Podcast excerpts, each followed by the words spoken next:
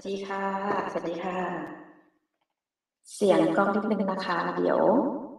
อาจจะต้องมีการปิดนิงค่ะ โอเคค่ะ ก็วันนี้นะคะฟินทอกนะคะ ก็มาเจอกันนะคะวันนี้วันพฤหัสนะคะที่24กุมภานะคะวันนี้ก็มีเรื่องราวต่างๆมากมายสงครามสงครามอะไรต่างๆ ก็ทำให้ สถานการณ์เป็นของแต่ละคนก็ต้องติดตามข่าวสารอย่างกระชั้นชิดนะคะวันนี้อาจจะเบรกมาฟังเรื่องที่ไม่ใช่เรื่องของสงครามบ้างนะคะสำหรับวันนี้นะคะ ก็จะเป็นเรื่องที่เราพูดคุยอยู่ในกระแสของการจัดการนะคะจริงๆแล้ว FinTalk ก็คุยได้ทุกเรื่องทั้งเรื่องการบริหารจัดการ แล้วก็การเงินการลงทุนด้วยเช่นกันนะคะ ก่อนจะเข้าไปถึงเนื้อหาสาระเรานะคะก็ยังติดตาม FinTalk club นะคะใน Clubhouse ฟูบ้านนะคะ แล้วก็เรามี Facebook แฟนเพจด้วยนะคะ เป็น FinTalk page นะคะกดติดตามได้เลยนะคะ ก็พูดคุยเรื่องเนื้อหาสาระของขับแล้วนะคะ แนะนำ member นะคะสั้นๆนะคะ ก็ออร่านะคะ พูดคุยกันมาครบหนึ่งปีแล้วค่ะสำหรับ Clubhouse ที่เปิดมาตั้งแต่เดือนกุมภาพันธ์ปีที่แล้วนะคะจนถึงกุมภาพันธ์ปีนี้นะคะ ก็เราเริ่มมี Clubhouse ตั้งแต่จริงๆเดือนมีนาเริ่มตั้งขับนะคะเดือนกุมภาก็เริ่มเข้าสู่ Clubhouse เข้าสู่เมืองไทยนะคะ ก็ประมาณหนึ่งปีเต็มนะคะ ก็มีเรื่องราวสาระต่างๆมากมายให้พูดคุยกันทุกๆ asset class เรื่องการลงทุนนะคะ ก็ติดตามที่เราในแพลตฟอร์มเพิ่มขึ้นมากมายว่าจะเป็น YouTube นะคะพอดแคสต์นะคะต่างๆ แล้วก็ใน Facebook Live ด้วยนะคะ Clubhouse ยังเป็นช่องหลักของเราเช่นเดิมนะคะโอเคค่ะ แนะนำตัวเองแล้วนะคะ ก็แนะนำ member ท่านหนึ่งนะคะ คุณเอิร์ธนะคะ คุณแนะนำตัวเลยค่ะครับ สวัสดีครับ ก็ผมชื่อเอิร์ธนะครับ ก็ผมเป็นผู้แนะนำการลงทุนนะครับ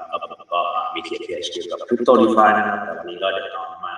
เรียนรู้เรียนรู้หน่อยนะครับ ว่าธุรกิจเรื่องอาจจะเรื่องโลจิสติกส์เรื่องเช่น Shippop เนี่ยเป็นยังไงบ้างนะครับวันนี้ฝากฝากตัวนะครับขอบคุณมากค่ะเอิร์ธค่ะ อย่างที่บอกไปวันนี้เราพูดถึงเรื่องของโลจิสติกส์นะคะเพราะจริงๆแล้วเราอยู่ในเขาเรียกว่าอะไรโลกของโลจิสติกส์มาประมาณเกือบสองปีละช่วงที่มีโควิด แล้วก็ช่วงที่เราต้องปรับตัว disrupt ต่างๆนะคะวันนี้เราก็จะพูดถึง Shippop นะคะ 3.0 กับแนวทางดำเนินธุรกิจนะคะวันนี้เราได้ CEO จาก Shippop นะคะคุณโมชินะคะ คุณสุทธิเกียรติจันทรชัยโรจน์นะคะ สวัสดีค่ะคุณโมชิสวัสดีค่ะสวัสดีครับสวัสดีครับทุกคนค่ะค่ะ วันนี้ก็ถืออนุญาตเป็นการเปิดตัวโมชิเข้าสู่แพลตฟอร์มของฟินทอ k นะคะยังไงอาจจะต้องแนะนำตัวนิดนึงให้แต่ละท่านได้จัดเป็นค่ะเชิญเลยค่ะ ได้ครับ สวัสดีครับ ผมชื่อโมชินะครับ สุทธิเกียรตินันชโรจน์นะครับ เป็น CEO แล้วก็ co-founder บริษัท Shippop ครับ ก็ก็ก็ก่อตั้งมาหลายปีแล้วครับชิป p อ p ครับ ก็ขอบคุณที่วันนี้ FinTalk ชวนมา talk เลยครับ โอเคจริงๆค่ะจริงๆแล้วก็เราก็พูดคุยเรื่องของโลจิสติกมาได้สักระยะอย่างที่บอกไป แล้วก็จริงๆแล้วโลจิสติกที่ประสบความสำเร็จเนี่ยก็ไม่ได้มีเยอะมากนะคะ วันนี้ก็เป็น คุณโมชิที่เข้ามาพูดคุยกัน แล้วก็เริ่มจากการเป็นสตาร์ทอัพเนี่ยจะให้เล่าประวัติความเป็นมานิดนึงว่าเริ่มต้นจากอะไรแล้วมาถึงตรงนี้ได้ยังไงบ้างค่ะเชิญค่ะได้ครับจริงๆแล้วเนี่ยต้องเล่าให้ฟังก่อนเลยครับว่า Shippop เนี่ยเราเริ่มต้นยังไงเนาะจริง ๆ เราเริ่มต้นมาเนี่ยวันแรกก่อนเลยนะครับผมต้องเล่าพื้นฐานเลยผมเนี่ยเป็นคนต่างจังหวัดเป็นเด็กต่างจังหวัดคนหนึ่งเลยครับที่มีโอกาสได้เข้ามาที่กรุงเทพนะครับผ่านโครงการที่ชื่อว่า Young Webmaster Camp ครับหรือค่าย Young Webmaster Camp เป็นค่ายที่รวบรวมเด็กในมหาลัยที่เรียนอยู่ครับ แล้วก็ไปประกวดแข่งขันทำเว็บไซต์นะครับ ก็เป็นครั้งแรกของการเข้าสู่โลกการทำธุรกิจจริงๆนะครับ แต่ทีนี้ครับพอมาอยู่ที่กรุงเทพเสร็จปั๊บเนี่ยผมก็ไปเจอธุรกิจที่เรียกว่าครับคุณโมชินิดหนึ่งครับเอ่อผมไม่แน่ใจคุณโมชิเอ่อลองปิดเสียงในคอมดูหรือเปล่าพอดีผมลองเช็คเสียงดูบนไลฟ์ครับมันเสียงกล้องนิดนึงเอ่อยังไงเดี๋ยวลองพูดใหม่นิดนึงปิดคอมในคอมทุกอย่างเลยนะครับปิดแล้วนะได้ครับ โอเคแค่เสียงโทรศัพท์แล้วนะครับโอเคโอเคได้ได้เดี๋ยวรบรบกวนลองคุยได้ยินไหมครับ โอเคครับมาพูดก่อนครับ โอเค ครับ ทีนี้ครับผมผมเองเนี่ยก็ต้องเล่าให้ฟังต่อว่า โอเค พอมาอยู่มีโอกาสมาที่กรุงเทพเสร็จปั๊บเนี่ยเอ่อผมทำอะไรต่อครับผมได้เจอคำว่าสตาร์ทอัพผมเจอผู้ประกอบการที่ประสบความสำเร็จมากๆในประมาณเจ็ดปีที่แล้วครับ ตอนนั้นเนี่ยผมเห็น e-commerce นะเป็นสตาร์ทอัพที่แบบโอ้ว้าวมาก ผมได้มีโอกาสไปร่วมงานที่เรียกว่า Techsauce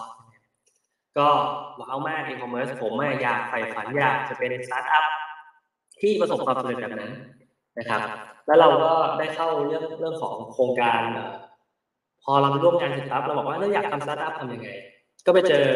ขอโทษนะคะอันนี้อันนี้ถัดถัดมากี่ปีนะคะห้าหกปีย้อนหลังหกปีใช่ไหมคะเจ็ดปีย้อนหลังอ่าใช่ครับโอเคโอเคค่ะ ค่ะผมเชิญค่ะครับหลังจากนั้นเนี่ยก็ต้องบอกว่าโอเค พอผมเสร็จย้อนหลังเสร็จปั๊บเนี่ยเออเรารู้สึกว่าโอเค ถึงเวลาที่เราอยากเป็นสตาร์ทอัพเท่ๆบ้างยังมีความแรงอยากเท่บ้าง แล้วก็เห็นว่าสตาร์ทอัพทุกคนเนี่ยตอนนั้นสถิติเขาบอกว่า 95%เจ๊ง5%รอดใช่ไหมครับ เราอยากสตาร์ทอัพให้รอด เราอยากเป็น5%นะครับมีแค่นั้นเลยผมอยากเป็น5%พอผมอยากเป็น 5%เสร็จปั๊บเนี่ย ผมก็เลยหา business model แล้ว ทำอะไรที่เป็นธุรกิจสตาร์ทอัพได้บ้าง ก่อนหน้านี้เนี่ยเคยอยากทำอีเวนต์ด้วยซ้ำ event organizer นะครับเคยอยากทำธุรกิจเอ่อขายคอนโด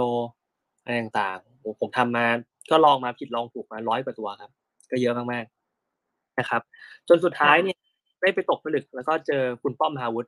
ก็คือพี่ป้อมฮาวุฒเจอในค่ายอย่างนั้นอ่าคุณป้อมนี่เอง วันนี้มาหรือเปล่าไม่แน่ใจ เดี๋ยวต้องเชิญมาร่วมเวทีนิดนึงใช่ครับนะคะ ก็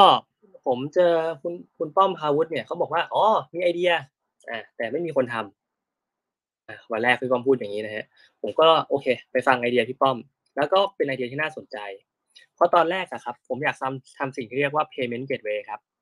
payment gateway เนี่ยมันเป็นธุรกิจที่เรียกว่าเหมือนตัวกลางในการรับชำระเงินถูกไหมครับ แล้วก็รวบรวมการจ่ายบัตรเครดิตอะไรต่างๆ ไว้ที่เดียว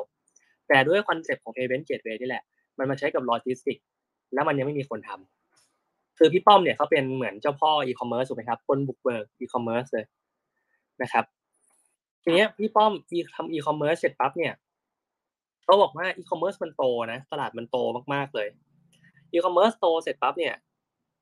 มันเกิดอะไรต่อ มันต้องมีโลจิสติกหรือมีการส่งของขึ้นมาตามนะครับ ลองจินตนาการภาพนี้ดูครับ ผมก็เลยเกิดใจขึ้นมาว่า โอเคอีคอมเมิร์ซโตโลจิสติกโตผมเลยไป research ว่ามันมีใครทำเรื่องของ shipping gateway หรือยัง วันแรกครับในประเทศไทยไม่มีใครทำเรื่อง shipping gateway สะท้อนไปกับยุคแรกเลยครับ เว็บไซต์ตอนที่หนึ่งจุดศูนย์หรือสองจุดศูนย์เนี่ย มันจะมีเว็บไซต์ที่หกเจ็ดปีที่แล้วคนซื้อของกันผ่านอะไรครับ ผ่านแบรนด์ .com ครับ เทพช็อปตลาด .com ค่ะค่ะผ่านต่างโซเชียลคอมเมตอร์สลาด .com สมัยแรก ๆ เลยเนาะคุ้นเคยตัวพี่ใช่ก็อยู่วงการ e-payment นี่มาเหมือนกัน ก็ก็เข้าใจความรู้สึกว่าตอนนั้นมันไม่มีช้อยให้เลือกเยอะเนาะครับค่ะคนก็จะซื้อของผ่านอะเว็บ ขายของมือสอง หรือแม้กระทั่งการซื้อของผ่านเว็บบอร์ด หลาย ๆ คนค่ะอาจจะไม่ทันยุคนั้นนะฮะ แต่มียุคที่แบบซื้อของผ่านเว็บไซต์จริงๆยังโทรศัพท์มือถือไม่ได้เข้ามา ตอนนั้นเองครับผมทำสิ่งเรียกว่า shipping gateway แต่สุดท้ายเนี่ยพอทำ shipping gateway เสร็จปั๊บมันก็ยังไม่ง่ายพอ เราจึงเกิดเป็น service ที่เรียกว่า online logistic booking ครับ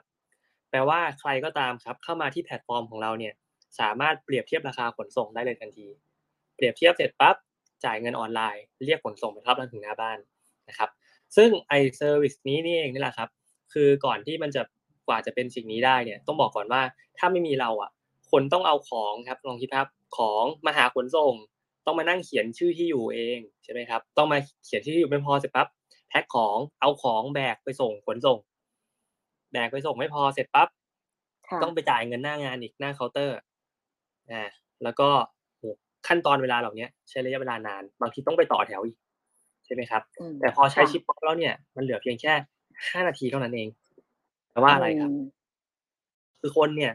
คือไม่ต้อง เอ่อไม่ต้องเขียนใบจ่ายหน้าอีกแล้วกรอกข้อมูลในระบบจ่ายเงินออนไลน์นะครับ แล้วก็เดี๋ยวมีคนไปรับของถึงหน้าบ้านเลย มีฟาสต์เลนต่างๆเลยนะครับ นั่นคือสิ่งที่ชิปป๊อปทำใน 1.0ครับ หลังจากนั้นเนี่ยในยุคถัดมาครับเราทำสิ่งที่เรียกว่าชิปป๊อป2.0 เราลอกเรียนคอนเซ็ปต์ขเอ๊ะองเว็คุบณเลยคโอรับชีครับ แล้ว 1.0 นี้ประมาณกี่กี่ปีที่แล้วนะครับ แล้วถึงได้อินเทอร์เกรตมาเป็น 2.0 เนี่ยครับเพื่อจะได้เห็นไทม์ไลน์นะครับ ใน 1.0 เนี่ยครับ เราเริ่มตั้งแต่ปี 2016 17 18 ครับ ซึ่งในไพป์ไลน์ตอนนั้นเองเนี่ยเรา 2018 เนี่ยเรายอดขายแต่ร้อยล้านแล้วนะครับ ตั้งแต่ 2018ละ กำลังจะถามเหมือนกันค่ะว่า target group ของ Chip Pop ตั้งแต่ 1.0 เนี่ยเป็นกลุ่มที่เป็น SME เป็นหลัก หรือว่าเป็นกลุ่มที่เป็น retail client นะคะ โอเค วันแรกของยุค1.0 ครับ target ลูกค้าของเราอะครับ เป็นกลุ่มพ่อค้าแม่ค้าออนไลน์ ทีนี้พูดคำว่าพ่อค้าแม่ค้าออนไลน์มันกว้างมาก เป็นพ่อค้าแม่ค้าออนไลน์ที่ส่งสินค้าเป็นจำนวนเยอะครับ คืออ่ารายใหญ่พ่อค้าแม่ค้าออนรายไลใหญ่น์ที่รายใหญ่ ใช่ครับ อย่างเช่น วันละหนึ่งร้อยชิ้นขึ้นไปอะไรเงี้ยครับนั่นคือ target group ในวันแรกที่เราทำครับ ครับผมแล้วก็ทีนี้เองเนี่ย วันแรก อันนี้เจาะเจาะวิธีการคิดของผมเลยตั้งแต่วันแรกทำยังไงล่ะ เราถึงจะเจอพ่อค้าแม่ค้าที่ส่งวันละร้อยชิ้นขึ้นไป สิ่งที่ผมทำครับ แล้วผมอยากจะแนะนำทุกคนถ้าวันนี้อยากต้องเริ่มทำธุรกิจ อยากแนะนำเครื่องมือที่ชื่อว่า Lean Canvas ครับ Lean Canvas เป็นเครื่องมือที่เขียนแผนภาพว่าธุรกิจคุณลูกค้าของคุณคือใคร customer segment ของคุณคือใคร แล้วก็ใช้สิ่งที่เรียกว่า design thinking เข้ามาช่วยแล้วกันนะครับ ทีนี้เองเนี่ย ผมก็ไปคิดมาว่า เอ้ยลูกค้าผมอะคือคนที่ขายของออนไลน์ยอดจำนวนเยอะ แล้วคนเหล่านี้พฤติกรรมเขามีอะไรบ้างอ่ผมก็ไปสังเกตพฤติกรรมเขา พฤติกรรมเขาเลยก็คือ คนเหล่านี้ชอบประสบความสำเร็จในชีวิต ชอบเสพติดคนประสบความสำเร็จในชีวิต หมายความว่า เขาช่วยติดตามเพจ อายุน้อยร้อยล้าน ติดตามเพจ Perspective ติดตามเพจคนดัง ๆ ที่ประสบความสำเร็จในชีวิตนั่นคือ behavior หรือพฤติกรรมของเขานะครับ หลังจากนั้นครับ ผมก็ดูอีกว่า เอ๊ะ คนกลุ่มนี้ทำอะไรอีก ชอบไปเรียนยิงแอดโฆษณา หมายความว่าอะไรฮะเขาชอบไปอยู่ในคอร์สสัมมนาอบรมต่างๆ ที่แบบว่ามีไลฟ์โค้ชสอนยิง ad ยิง ad ยังไงให้รวยให้ปังก็จะมีกลุ่มใน Facebook ผมก็ดูพฤติกรรมคนเหล่านี้ สิ่งที่ผมทำต่อมาคืออะไรครับ ผมก็ผมไม่ได้โปรโมทแบบ mass เนาะด้วยความที่ผมเริ่มจากสตาร์ทอัพด้วยเงินเริ่มต้นเพียงแค่หนึ่งล้านบาทเท่านั้นเองนะครับ ทุกวันนี้ทุนจดทะเบียนบริษัทยังหนึ่งล้านบาท ทุกคนก็จะ Amazing มากว่าทุนจดทะเบียนล้านหนึ่งทำยอดขายห้าร้อยล้านได้จริงเหรอจริงครับ ผมทำมาแล้วนะครับอะด้วยเริ่มกันด้วยหนึ่งล้านบาทเสร็จปั๊บเนี่ยแล้วยังไงต่อ ก็ได้งบจำกัดครับ ผมก็พยายามใช้ทุกวิถีทีทุกวิถีทาง ที่จะแบบว่าทำยังไงถึงจะเข้าคุบคนอย่างนี้มากขึ้น ผมทำสิ่งที่เรียกว่า partnership ครับ partnership หรือว่าการไป X ครับ ผมก็เริ่มจับมือครับ กับเจ้าของคอร์สเรียนออนไลน์ทุกคน ที่เป็น SME ตอนนั้น จะเห็นได้ว่าผมอยู่ในรูปกับพวกเขาแทบจะทุกคนเลย ไม่ว่าจะเป็นพี่โซอีเองครูครูชัย Men in Black นะครับครูทิพนะครับพี่ก้อง Mushroom อายุน้อยร้อยล้าน นะครับ หรือแม้กระทั่งโค้ชวีไลฟ์โค้ชต่างๆอะไรต่างๆ ที่เกี่ยวกับเรื่องของ SME สอนคนยิงโฆษณายิง ad ต่างๆ ผมไป partnership หมดเลย และอีกแนวคิดหนึ่งผมบอกว่า ในยุคนั้นเนี่ย .com มันก็ work ผมก็ไป list top 10 มาเลยครับ .com เว็บไหนเนี่ยที่มีลูกค้าเยอะที่สุด ตอนนั้นเองเนี่ยผมก็ไปจับมือหมดไม่ว่าจะเป็นตลาด .com พี่ป้อมเองเลยนะครับ ตอนนั้นมี Sellsuki นะครับ มี LnwShop .com มี ShopSpot นะครับ เป็นเว็บที่เป็นเหมือน Marketplace รวม seller อยู่ในนั้นเยอะๆ ผมไม่อยากทำงานเยอะทำงาน mass แต่ผมเลือกที่จะทำงานกับ partnership ก็คือการ collab ร่วมกันนะครับ ค่ะ ก็เป็นกูดไอเดียเพราะว่าแต่ละท่านที่เมื่อกี้ name ชื่อมาก็เป็นคนที่มีที่รู้จักอยู่แล้ว แล้วก็มี volume ค่อนข้างเยอะอยู่แล้ว อันนั้นก็ยังอยู่ในหนึ่งจุดศูนย์หรือข้ามมาแล้วนิดนึงค่ะ ที่จะหนึ่งจุดศูนย์หมดเลยครับโอเคนี่คือหนึ่งจุดศูนย์หมดเลยอ๋อช่วงเริ่มต้นค่ะหมดเลยครับ อืม อืม น่าสนใจค่ะ แล้วยังเป็นที่มายังไงต่อคะ ถึงจะเริ่มไปบริดจ์ระหว่าง 1.0 ไป 2.0 ได้อะค่ะ ทีนี้พอในยุค 1.0 เสร็จปั๊บเนี่ย เรามองว่าเอ่อผมก็รู้จักคอนเซปต์เว็บทรีนั่นแหละครับมี 2.0 มันคือเหมือนแบบให้คนเนี่ยเข้ามาใช้เราอย่างเดียว มันเป็น one way communication เราอยากเปลี่ยนครับ ให้มันเป็น two way communication โดยการที่ให้ใครก็ตามอะครับ สามารถมาเป็นเจ้าของ Shippop ร่วมกันได้ และเขาก็สามารถที่จะไปขาย Shippop แทนเราได้นั่นคืออีกภาพหนึ่งที่เราคิดไว้ครับพอคือมันให้แต่เกิดละคนมาเป็นมาเป็น owner กับเรามี ownership ด้วยทำนองนั้นใช่ใช่ครับอ่าโอเคเหมือนแทนค่ะที่เราจะขายคนเดียวเหนื่อยคนเดียวการตลาดคนเดียว แล้วก็ค่ะตอนนั้นเองเนี่ย ด้วยความที่จริง ๆ อยากมีเงินมาอัดฉีดโฆษณา ก็คือผมก็ไปถามราคาโฆษณาบิลบอร์ดมาหมดเลยทั่วประเทศ พบว่าหนึ่งป้ายอะครับ มันราคาแพงมาก มันหนึ่งล้านถึงสามล้านบาทอ่าต่อเดือนด้วยนะค่ะฮะใช่ก็รู้สึกช่วงว่านั้นบิลบอร์ดแพงจริงๆค่ะ เออ ถ้าผมมีเงินสามล้าน คือก็อืมฉีกไอเดียอีกครับ design thinking แหละผมมีเงินสามล้านผมจะทำอะไร แต่ตอนนั้นเองเนี่ยต้องบอกว่า inspiration ผมเนี่ยจริง ๆ มันเกิดจากการที่ไปต่างประเทศหลาย ๆ ที่มากๆครับ คือผมเนี่ย ได้มีโอกาสถูกอาลีบาบาไปเรียนอาลีบาบา e founder อาลีบาบาชวนไปเรียนนะครับ e founder class รุ่นแปดนะครับ ที่เขาเจอแจ็คหมากันเนาะแล้วก็ไปเรียนอยู่ที่จีนมาเป็นเดือนนะครับ แล้วก็ไปต่างประเทศไปดูยูนิคอนทริปพี่ป้อมเป็นคนจัดนี่แหละมียูนิคอนทริปไปดู Grab ไปดู Gojek ไปดู t r a v e l o g a บุคลปักต่างๆนะฮะที่แบบยูนิคอนเขาทำอะไรเขาถึงประสบความสำเร็จนะครับ ก็เลยเจออีก insight หนึ่งที่น่าสนใจมามากๆครับ insight นั้นมันก็คือ ทุกคนมีคำว่า go to offline ครับ go to offline เป็นอีก key หนึ่งเราจะเห็นได้ว่าอย่างเช่น Alibaba เองเนี่ย ก็มีออฟไลน์ มีเคาน์เตอร์ มี Alipay ที่เข้าสู่ชุมชนเข้าสู่อะไรมันทำแค่ออนไลน์อย่างเดียวมันโตไม่พอ ผมก็เลยลอกคอนเซปต์เนี้ยครับมาด้วยคำเอา tech มา go to offline เราเริ่มทำครับสาขาของ Shippop ลองรับส่งพัสดุที่ออฟฟิศตัวเอง ในช่วงตอนเริ่มแรก ก็ทำมาเสร็จ ต้องเล่าให้ฟังว่า มีคนใช้บริการนะครับวันละประมาณเจ็ดแปดกล่องแต่แต่เราว่าก็คอสเดี๋ยวขอก่อนถึงนั้นพี่กำลังคิดว่าไอ้การที่ไปแบบว่าออฟไลน์ เปิดตรงนั้นน่ะมันก็มี cost เยอะเหมือนกันนะถ้าจะไปเออแบบว่าเปิดเป็นคีออสหรืออะไรขึ้นมาใช่ไหมที่จะไปรับพัสดุจากอืมจริง ๆ ไม่มีคอร์สเลยครับผมผมต้องบอกอย่างนี้ไม่มีคอร์สเพราะว่า ผมมาอยู่ในในออฟฟิศใช่ไหมครับ ที่มันเป็นหลายๆค่ะชั้น ผมก็ไปอ่าคุยกับส่วนกลางบอกว่าไหนๆผมก็เช่าออฟฟิศแล้วอะให้ผมเปิดร้านรับฝากหน่อยดิโดยที่ผมไม่ได้ไปเช่าอยู่ด้านใต้ตึกเลยนะฮะผมบอกว่าใครอยากส่งของอะ เดินขึ้นมาส่งชั้นชั้นที่ผมอยู่แล้วกันเดี๋ยวผมรับของให้ แล้วก็ติดป้ายบอกทางก็มีคนในนั้นนะครับ ระหว่างตอนพักเที่ยงตอนอะไรอย่างเงี้ยเดินมาส่งของที่ออฟฟิศผม ก็เลยเป็นอีก strategy หนึ่งที่น่าสนใจมากๆนะครับ ก็หลังจากที่มาส่งของรอบแรกเสร็จปั๊บก็เลยคิดอืมแต่ยอดมันน้อยครับ มันเจ็ดแปดชิ้นต่อวันทำยังไงล่ะถึงจะมีวันละเป็นร้อยร้อยชิ้น ผมก็เลยบอกว่าอะไหนๆเราก็รับน้องฝึกงานไปแล้วลองให้น้องฝึกงานคิดกลยุทธ์มาดู น้องก็คิดไปคิดมาครับ ไปเดินเก็บของแถวแถวตอนนั้นออฟฟิศอยู่แถวอนุสาวรีย์ครับ ก็ไปเดินแถวห้างเซ็นเตอร์วันไปเดินแถวอะไรเงี้ย ก็ได้เป็นวันหนึ่งสามสิบชิ้นสี่สิบชิ้นขึ้นมา คือเดินรับของแทน ก็เป็นอีก service ที่น่าสนใจ แล้วก็เห็นว่าอ๋อต้นแบบนี้มัน work ครับเอ่อทีนี้เองเนี่ย เราก็คิดต่อว่าอ้าวเราทำเองสาขาเดียว มันยังเกิดเลย แล้วถ้าวันนี้ลองคิดดูครับทำยังไงถึงจะมีหนึ่งพันสาขาล่ะ โจทย์ผมคือค่ะผมไม่คิดเล็กครับ ผมคิดใหญ่ ตั้งเป้าใหญ่เลยหนึ่งพันต้สาองมีขาครับแต่เดี๋ยวนะต้องมีน้องหนึ่งพันคนด้วยหรือเปล่า แล้วที่ต้องอ่าต้องเปิดต้องเปิดคีออสหนึ่งพันที่ด้วยหรือเปล่า อันนี้อาจจะต้องแบบว่าทำยังไงถึงคิดเออพี่กำลังสงสัยคือต้องจริงๆแล้วคือเริ่มจากโอเคเข้าใจแหละว่าตอนนี้มันเป็นการ trial เนอะมันก็เหมือนกับทำอาจารย์โปรเจกต์ว่าลองเช็คดูในหนึ่ง location เรามียอดเข้ามา แล้วมีน้องเดินวิ่งได้ แต่ถ้าเกิดมันเยอะขึ้นตรงนั้นอะ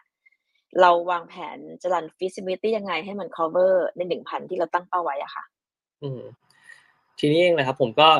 คิดเหมือนกันนะเพราะว่าถ้าเกิดเราทั้งมีน้องหนึ่งพันคนมันคงเป็นต้นทุนที่แพงมากๆแล้วนี่เนาะก็คือผมไม่ไหวผมไม่มีเงินจ้างอยู่แล้ว แล้วทำยังไงล่ะ ก็คือโจทย์นักลงทุนผมตอนนั้นเองเนี่ยนักลงทุนที่ลงทุนในบริษัท Shippop อะเขาให้มายิ่งใหญ่กว่านั้นนะเขาไม่ใช่พันหนึ่ง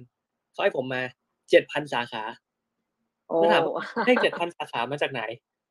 ก็บอกว่าอืมอืมพี่เอามาจากไหนอะตัวเลขอ๋อก็ไปดูตำบลในประเทศไทยดูสิมันมีกี่ตำบลหนึ่งตำบลต้องมี Shippopอ๋อ โอเค อ่เป็นคล้ายๆโอท็อปเก็บก็เป็นนั่นคือเก็บโซท็อปอะไรอย่างนี้อะ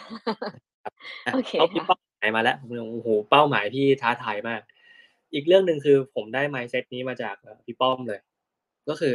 ผมจะไม่พูดคำว่ายาก แล้วก็ไม่พูดคำว่าเป็นไปไม่ได้ ทุกอย่างที่มันดูอ่าเขาเรียกว่าโหมันสูงมาก จะใช้คำว่าท้าทายครับ มันท้าทายค่ะ มากๆเพราะว่าถ้าเกิดสมมติ แต่อย่างเงี้ยจริงๆไม่ใช่แค่พี่ป้อมนะผมก็อ่านหนังสือมาเยอะเนาะมันก็จะมีหลักการที่บอกว่าเคล็ดลับคนประสบความสำเร็จคือ คือไม่ Can คิด do ว่า attitude ไปไม่ได้ใช่ครับ ต้องทุกอย่างต้องเป็นไปได้ ทุกอย่าง possible นะครับ ก็พอทุกอย่างเป็นไปได้ใช่ไหมครับ ก็เลยคิดว่าโอเคงั้นจะทำยังไง ผมเริ่มจากการที่คิดก่อนเลยว่า มันมีใครที่มีสาขาเยอะๆบ้าง ผมเปลี่ยนมุมมองนะ แทนที่จะทำเองทั้งหมด แต่ผมชอบทำสิ่งที่เรียกว่า X หรือ partnership นั่นคือนิสัยของผมเลยครับ partnership ผมบอกว่าใครล่ะที่มีสาขาเยอะๆบ้าง เป็นพันๆสาขาในประเทศ วันนี้ทุกคนคิดถึงอะไรกันครับเซเว่นอืมอ่า ก็ใช่เนาะก็เซเว่นก็มีเยอะในทุกปั๊มน้ำมันทุกซอย อ่าค่ะ มีที่ไหนอีก โอ้ผมก็ list มาหมดเลยครับ แต่จริงๆแล้วเนี่ย ทุกคนเนี่ยลอง list มา ผมก็ list ออกมาได้ประมาณยี่สิบสามสิบชื่อ แต่ผม list ออกมาเป็นแล้วก็จะเจอข้อมูลที่แปลกๆอะเริ่มแปลกๆขึ้นมาแล้วเช่น บางคนอาจจะไม่คิดถึงอย่างเช่นอาเซเว่นโอ้เขาคงไม่ทำกับเราหรอกอะตัด choice อะปั๊มน้ำมัน โอ้เขาพนักงานก็ยุ่งอยู่แล้วจะมาทำกับเราทำไมอะตัด choice ทีเนี้ยก็เลยกลายเป็นพอเห็นข้อมูลไปเรื่อยๆปั๊บแล้วมันมีสาขาที่ไหนบ้างล่ะ ที่มีสาขา มีพนักงาน แล้วพนักงานว่างบ้างอะค่อยๆหา factor ไปเลยครับพนักงานพนักว่างงานว่างด้วยนะ ในวงเล็บว่างก็แบบเออรู้สึกแบบบ้างเอเลอยนะ อาจจะงานไม่เยอะอะไรอย่างเงี้ยครับ อ่า มีเวลาทำให้เราใช่เราก็ไปเจอข้อมูล insight มาต่อครับ ก็คือ แว่นตา Beautiful อ่าอะนึกนึกภาพออกใช่ไหมเออเป็นโอเคโอเคมีแว่นยังมีอยู่เนาะยังมีอยู่ใช่ไหมผมร้านถอดนี้แว่นเลยโอเคหรือว่าเราไปเจออีก service หนึ่งที่น่าสนใจก็คือ ศรีสวัสดิ์เงินติดล้อ อ่า โอเค โอเค อันนั้นใช่ ก็เยอะจริง ๆ ค่ะ วันหนึ่งคือ เขาอยู่ในเขามีสาขาเยอะด้วยนะครับ แล้วเขาอยู่ในค่ะชุมชนด้วย และพนักงานอ่าว่างด้วย อืมไม่ได้ยุ่งขนาดว่าไม่ได้ขนาดยุ่งเซเว่นเนาะอ่าอะขนาดโอเคนั้นไม่ไม่ใช่ว่าเออมันไม่ได้ยุ่งขนาดนั้นแล้วกันนะฮะก็คืออาค่ะพอมีเวลาเหลือ ค่ะเสร็จปั๊บโอเค เราก็ list เลยครับผมก็เป็นไล่คุยกับ CEO ทีละคนเลย ขออืมคอนแทคเข้าไปคุย ขอวิสิตแล้วก็ไปเสนอแผน business model ว่า ผมทำสาขาแบบนี้แล้วเวิร์กอยากทำกับสาขาของเขาได้ไหมอืมครับ ซึ่งสุดท้ายผม ตก partnership กับสีสวัสดิ์ครับอ๋อโอเคอ่าค่ะจริงก็เลยๆก็เกิดเป็น business model ที่ดีค่ะ เชิญค่ะ มันกลายเป็นว่าใช้เวลาว่างของหน้าร้านให้เกิดประโยชน์สูงสุด ผู้บริหารทุกคน happy ครับ pilot ห้าสาขาแรกนะครับแล้ว revenue model เป็นขอขออนุญาตแอบถาม business model กับศรีสวัสดิ์นี่ยังไงนะคะ X กัน ก็ revenue ท่าไหน sharing ครับ คือจริงๆแล้วตอนแรกเราก็ไม่รู้ครับผมก็ให้ ให้ partner หมดเลยฮะอืมก็เป็นคนใจใจครับเอาไปเลยอะไรเงี้ยครับ แล้วเดี๋ยวพอมันเกิดเท่าไหร่แล้วเดี๋ยวค่อยมาดูกันว่าควรจะแบ่งเท่าไหร่งานใครทำเท่าไหร่เพราะตอนแรกครับมถ้าเกิดสมมุติเราถกเถียงกันให้จบเลยอะ มันจะไม่ได้เริ่มสักทีครับ ค่ะ ผมมีวิธีการเหมือนสตาร์ทอัพคือ POC Proof of Concept เนาะผมบอกว่าอะตอนแรกผมไม่เอากำไรเลยก็ได้ ไม่เป็นไรนะครับ แต่พอได้กำไรเกิดขึ้นแล้วเดี๋ยวมาดูกันว่าจะแบ่งกันเท่าไหร่ ใครทำงานเท่าไหร่สัดส่วนเท่าไหร่แฟร์ครับ อืมใช่โอเค ก็ทีนี้ครับ พอผมคุยกับศรีสวัสดิ์ก็เริ่มลองห้าสาขา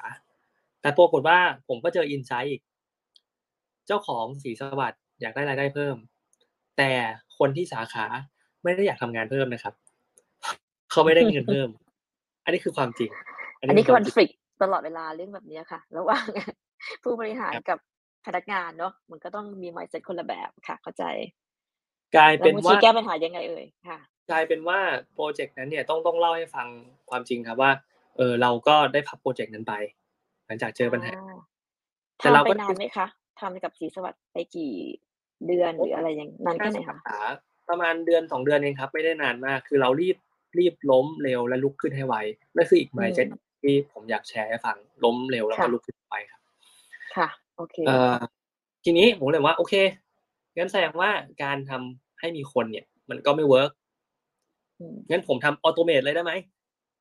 โจทย์ผมคือ automate แทนละ ผมทำตู้ขึ้นมาเลยครับ ทีนี้ทำตู้ Shippop ขึ้นมา มีกล่องมีซองมีเครื่องปริ้นทุกอย่างเสร็จสับครับไอ X ค่ะนะครับนี่ครับ สถานที่เนี่ยผมไป X Class Cafe ครับ ร้านกาแฟ โอเค เมื่อกี้เสียงหายไปแป๊บหนึ่งแต่ทันเนอะก็คือไป X กับคาเฟ่ Class Cafe ครับ Class Cafe ร้านกาแฟ อ่า Class Cafe โอเคค่ะอ่าก็ไป X ทำตู้เกี่ยวมากับคริปโตด้วยใช่ครับใช่ไหมครับตอนนี้ Class Cafe พี่พี่ก๊อฟโตมากๆเลยโอ้โหโตมากๆครับพี่ก๊อฟนี่เป็น innovation guy เลยนะฮะผมว่าผู้นำตลอด ก็ ก็ไป X กับ Class Cafe ครับ ก็ลองทำตู้ส่งของดู ปรากฏว่าสิ่งที่เกิดขึ้นเลยเนี่ย self service อะไรก็ตามที่อยู่ในประเทศไทย ถ้าไม่มีคนสอนงานเขาไม่มีคนสอนใช้งาน เจ๊งทุกรายครับมันจะต้องมีคนสอนใช้เบื้องต้นคอมผมก็ไปตั้งคนทยไม่ชอบเนาะไม่ชอบเรียนรู้ด้วยตัวเอง ต้องมีคนหรอ guide through หน่อย ลองนึกถึงแอร์เอเชียแล้วกันตอนแรกที่มันเป็นเครื่อง check-in self check-in อย่างเงี้ยก็ต้องมีคนคอยอธิบายถูกไหมครับ แต่ผมก็คิดง่ายไป ผมไม่มีคนอธิบายเพราะผมอยากลดคน ผมทำตู้ไปตั้ง เสร็จปั๊บ ไม่มีใครใช้เลยบอกโอ้ตู้นี้สวยจังอะไรอย่างเงี้ย จบครับ project โดนพับเหมือนกัน อ้าวเหรอคะ พับเร็วไหมคะอันนี้ เร็วเหมือนกันครับ ประมาณเดือนสองเดือนก็พับเหมือนกันอืมโอเคก็กลายเป็นว่าเหมือนเราพูดว่า concept ก็อืมเฮ้ยก็สุดท้ายก็ต้องต้องต้องเปลี่ยนให้เร็วครับอืมเราลองอีกแบบหนึ่งทีเนี้ยมันมีคนติดต่อเรามา บอกว่า เออ อยากทำแฟรนไชส์อยากทำแฟรนไชส์แบรนด์ Shippop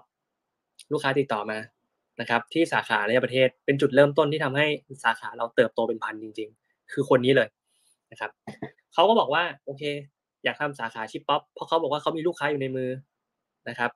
เราก็อะลองเขียนซอฟต์แวร์ให้เขาลองใช้ดู เราเปลี่ยนแล้วนะครับ คือกลายเป็นว่าตอนเนี้ยเรามีคนโดยที่ไม่ใช่คนของเราแล้วไม่ใช่ fixed cost แต่เป็นแฟรนไชส์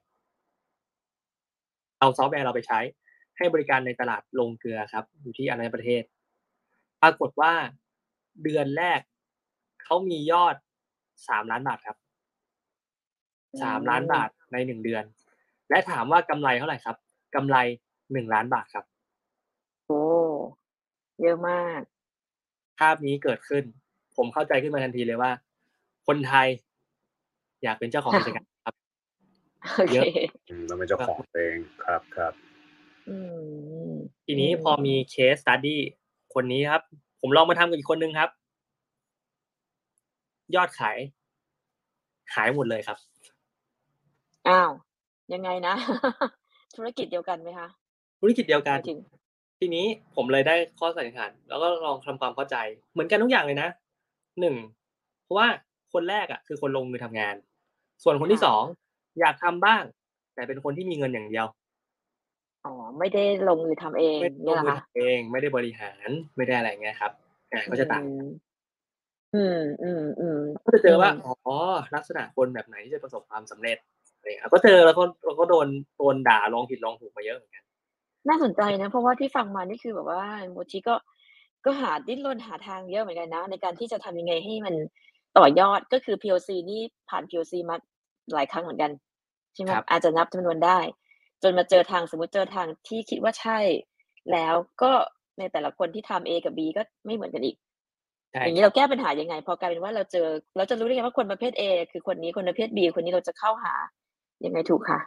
next step จริงๆจริง ๆ แล้วครับ ผมก็ต้องบอกก่อนว่า พอผมเจอแบบนี้ปั๊บผมก็ยังไม่ได้ไม่ได้เชื่อนะครับ ตอนนั้นยังไม่ได้เชื่อมาก แต่ทีนี้ผมบอกว่างั้นทีเนี้ยเราเจอแค่สองคนเอง มันอาจจะเป็น bias ก็ได้ มันมันมันอาจจะไม่ใช่ Data ที่ถูกต้อง เราทำยังไงถึงจะเป็นเป็นร้อยเป็นพันอะ เพื่อจะได้เห็นข้อมูลที่ถูกต้อง ทีนี้ผมก็ยังโจทย์เดิมพอเป็นไงผมถึงได้ได้หนึ่งพันสาขา ผมโดนนักลงทุนบอกเจ็ดพันแต่ผมตั้งใจในอย่างอย่างน้อยขอแอคชีพแรกก่อนหนึ่งพันก่อนทำไมถึงได้หนึ่งพันสาขา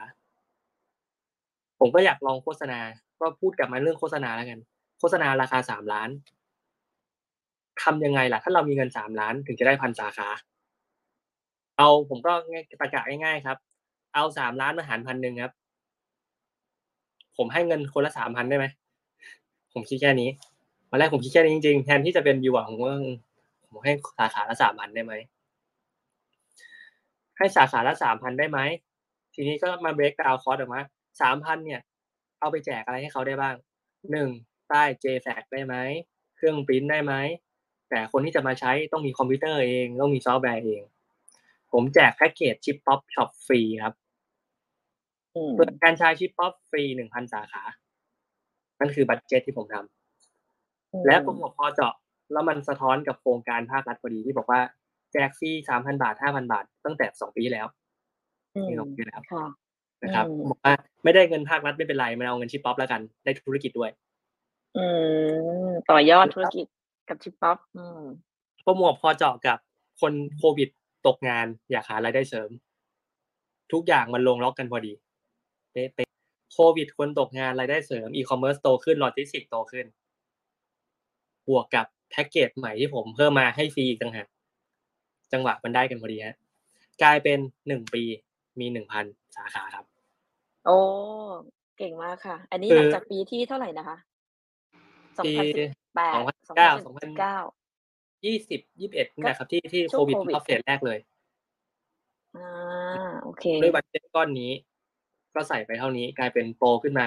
หนึ่งพันสาขาไปในหนึ่งปี แต่เดือนแรกครับทุลักทุเลมากครับ ผมบอกเลย เดือนแรก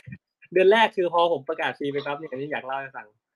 คืออ่ามีคนติดต่อมาเป็น เอ่อวันหนึ่งอะครับห้าร้อยคนติดต่อมาขอห้าร้อยคนเนี่ยค่ะ แล้วทั้งเดือนเราเลือกเนี่ยยังไงติดต่อเป็นหมื่นรา เซลล์ลืกผมยังงตอบไม่ทัน ทีมตอบไม่อ่าทัน ผมโดนด่าทุกวันเนี่ยทำไมไม่สนใจ ไม่ตอบไม่อะไรอย่างเงี้ย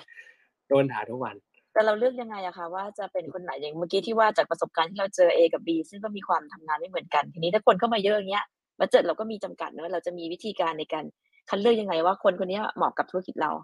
ที่เราจะให้ไอ้แพ็กเกจฟรีนี้ให้อะกับเขาอะค่ะ วันแรกต้องบอกก่อนตรงๆครับว่า ผมไม่เลือกอืม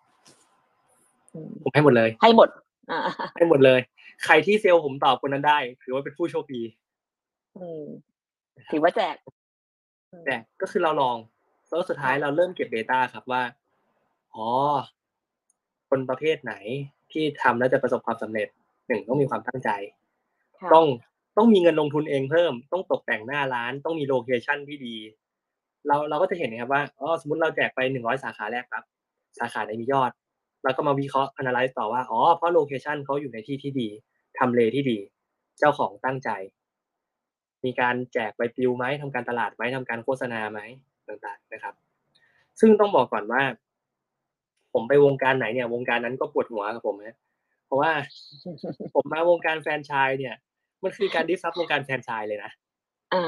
ค่ะเพราะแฟรนไชส์ทุกคนเขาจะมี loyalty ฟรีอ่าเขาจะมีค่ากำลังจะบอกแล้วเราไม่ต้องเสียใช่ไหมคือตอนนี้เราแจกอย่างเดียวเขาไม่ต้องเสียอะไรถูกต้องไหมใช่แถมทุกครั้งที่ทำรายได้ก็ไม่ต้องจ่ายเงิน ไม่ต้องเงินนู่นนี่นั่นด้วย คือทุกคนปวดหัวผมเลยวงการแฟรนไชส์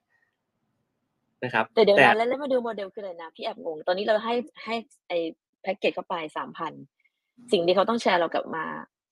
โอเค เพิ่มยอดให้เราตรงแค่นั้น หรือว่ามีการแชร์เรื่อง revenue กันนิดนึงเนาะก็คงต้องมีแหละ ครับ ก็เพราะมันต้องมีกำไรถูกไหมคะมีมีครับ ยกตัวอย่างเช่นปกติเนี่ยผมได้ส่วนต่างจากค่าขนส่งอะครับ อยู่ที่ยี่สิบเปอร์เซ็นอืมก่อนหน้านี้ถ้าผมทำคนเดียวผมก็กินเต็มเต็มอ่าค่ะๆแต่ทีเนี้ยพอทำแฟรนไชส์ผมบอกว่าเอาแฟรนไชส์ไปเลยสิบห้าเปอร์เซ็นผมเอาแค่ห้าเปอร์เซ็นพอ อืมโอเคกลายเป็นก็จูงใจแฟรนไชส์ได้นะครับ ผมได้แค่ห้าเปอร์เซ็นผมได้แค่ส่วนหนึ่งอืม นะครับแต่มีก็คนช่วยเราห้าเปอร์เซ็นเยอะไปหมดตั้งอีกพันที่ แต่ถูกไหคนช่วยเราเยอะขึ้นอีกเป็นพันแต่ว่าสุดท้ายเราก็ได้เยอะขึ้นมากกว่าเดิม โดยที่เราไม่ต้องจ้างเงินเดือนพนักงานไม่ต้องมีสถานที่ไม่ต้องต่างๆ อืมถูกครับโอเคทีนี้มองภาพว่าอ๋อโอเค แล้วผมเสียสามพันเนี่ย จริง ๆ ผมได้ค่าโฆษณาด้วยนะอ่ามีโลโก้เรา ในหน้าร้านทุกร้านเนี่ยมีโลโก้ Shippop ติดอยู่ด้วย เป็นรุ่นใหญ่ ๆด้วย แล้วมันก็ทำให้แบรนด์เราดีขึ้นด้วยอืมอื แล้วสุดท้ายเป็นเป็นภาพที่ผมว่ามันก็เป็นเหมือนช่องทางและโอกาสจัดจำหน่ายอีกหลาย ๆ ตัวที่มันเกิดขึ้นนะครับ ก็กลายเป็นว่าน่าสนครับต่อต่อกันได้เลยครับ ก็ก็ก็น่าสนใจเพราะว่าอย่างที่พยายามไล่ตามก็คือแปลว่าตอนนี้ก็หาหาโมเดลจนเจอเนอะว่าโมเดลที่เราต้องการคือโมเดลที่เราไม่ต้องมี fixed cost แหละ แล้วก็ให้ทุกคนเป็น ownership โดยที่เขาได้กำไรมากใช่กว่าแถมอย่างสิ่งที่มัน indirect แฝงมาคือเราได้เรื่อง branding ได้เรื่องของยอด โดยที่เราไม่ต้องมีการจ้างคนเพิ่ม ไม่ต้องจ้างสถานที่ไม่ต้องมีอะไรต่างๆเนาะก็อันนี้ก็ถือว่าเป็นโมเดลที่เราประกอบยุคโควิดพอดี จังหวะพอดี อันนั้นก็คือ2.0อยู่ หรือไปละยังไม่ไปนะยังกำลังจะไป3.0อันนี้ยัง2.0อยู่ใช่ครับยังสองจุดศูนย์อยู่แต่2.0ตรงนั้นก็ก็ทำยอดได้เยอะไหมคะ ในถึง500ล้านหรือยังคะในช่วงปีเอ่อสองจุดศูนย์นี้แตะไปเอ่อปีหนึ่งสองปีสามร้อยกว่าล้านครับ ปีที่แล้วสามร้อยกว่าล้าน แล้วก็มาแตะปีนี้ยังอยู่ในช่วงสองจุดศูนย์อยู่นะครับ เรากำลังจะไปนะครับ ซึ่งในปีสองจุดศูนย์เนี่ยก็แตะไปจนสุดท้ายนะครับวิสัยโมเดลเนี้ยแตะห้าร้อยล้านเลยทีเดียวอืมโอเค โอเค โอ้โหเก่งจริงนะคะเนี่ย จริงๆต้องแล้วบต้ออกงว่ายอมต้องบอกว่าจริง ๆ เนี่ยไม่ใช่ผมเก่งไงทีมเก่งไงทีมบางทีผมก็ไม่ได้คิดนะผมก็เป็นแค่เหมือนคนมา โอเค เอามาเล่าให้ฟังว่ามันเกิดอะไรขึ้นบ้าง โมชิถ่อมตัว พี่ป้อมชมตลอดเลย พี่ฟังว่าโมชิเก่งมากเออก็ก็โอเค ฟังเราก็เห็นจริง ๆ ว่าว่าเป็นคนทำงานจริงๆแหละ ว่าเป็นคนที่มี passion แล้วก็ทุ่มสรรพกำลังทุกอย่างให้กับงานนี้เพราะมันเป็นงานที่เราจะต้องทำให้มันไปต่อได้เนาะแล้วก็หาวิธีต่างๆ ก็ถือว่าเป็นตัวอย่างของสตาร์ทอัพที่ดีแหละ มองมองเห็นแล้วจากที่คุยกันแล้วเนี่ยก็รู้เลยว่าเออก็ก็เป็นคนที่พยายามดิ้นรนค้นหาแล้วก็ทำเองจริง ๆ ก็ถือว่ามาถูกทางแหละ ทีเนี้ย ตอนนี้มันมาถึงจุดที่ว่าโอเค เราทำจนมันเกิดมาละภายในเวลาที่มันสี่ปีได้มั้งสี่ห้าปีได้นะคะครับทีนี้สิ่งที่เราจะไปต่อเนี่ย มันท้าทายมากขึ้นแค่ไหน เพราะว่าตอนนี้ก็ทุกคนก็มีโลจิสติกเข้ามาละ มีเยอะแยะมากมายไม่ว่าจะเป็นโลจิสติกที่เป็นยูนิคอร์หรืออะไรก็ตามต่างๆ มากมายเนี่ย เราจะมีวิธีที่จะไปต่อยังไงให้มัน sustain ตรงนั้นไปอีกนานๆนะคะโมชิมีแผนไว้บ้างแล้วเนอะลองแชร์ให้คนให้ฟังหน่อยค่ะ ครับ ก็ ต้องเล่าให้ฟังครับว่าจริง ๆ แล้วเนี่ยในในเราเราเห็นฟันดัมเบลทัลพื้นฐานนะครับ ว่าโอเค เรามีสาขาแล้ว จริง ๆ แล้วเนี่ย อันเนี้ยยังไม่อยากพับบิกเนาะแต่ผมคงแตะให้ฟังสั้น ๆ ได้ว่าเราจะไปทำอะไรนะครับได้เอาที่พูดได้เข้าใจค่ะเราเนี่ยมีสาขาพันสองร้อยสาขาที่เป็นโลกออฟไลน์ ในช่วงที่ผ่านมาครับ เราเห็น service ที่มันเกิดขึ้นได้แล้วเต็มไปหมดเลย เรื่องแรกก่อนเลยครับ ยกตัวอย่างเช่น การโอนเงิน โอนเงินนะครับ มีคนโอนมาโอนเงินเนี่ย ที่หน้าร้านรับฝากของเรา ถามว่าทำไมเขาถึงมาโอนเงิน และโอนเงินไปไหน โอนเงินเข้าบัญชีตัวเองด้วยนะครับ ถามว่าทำไมถึงเกิดอย่างนั้นขึ้น เพราะว่าแถวนั้นหรือชุมชนตรงนั้นเนี่ยครับ มันไม่มีตู้ ATM อยู่เลย และร้านตรงเนี้ยเป็นร้านเดียวที่บอกว่ารับโอนเงินนะ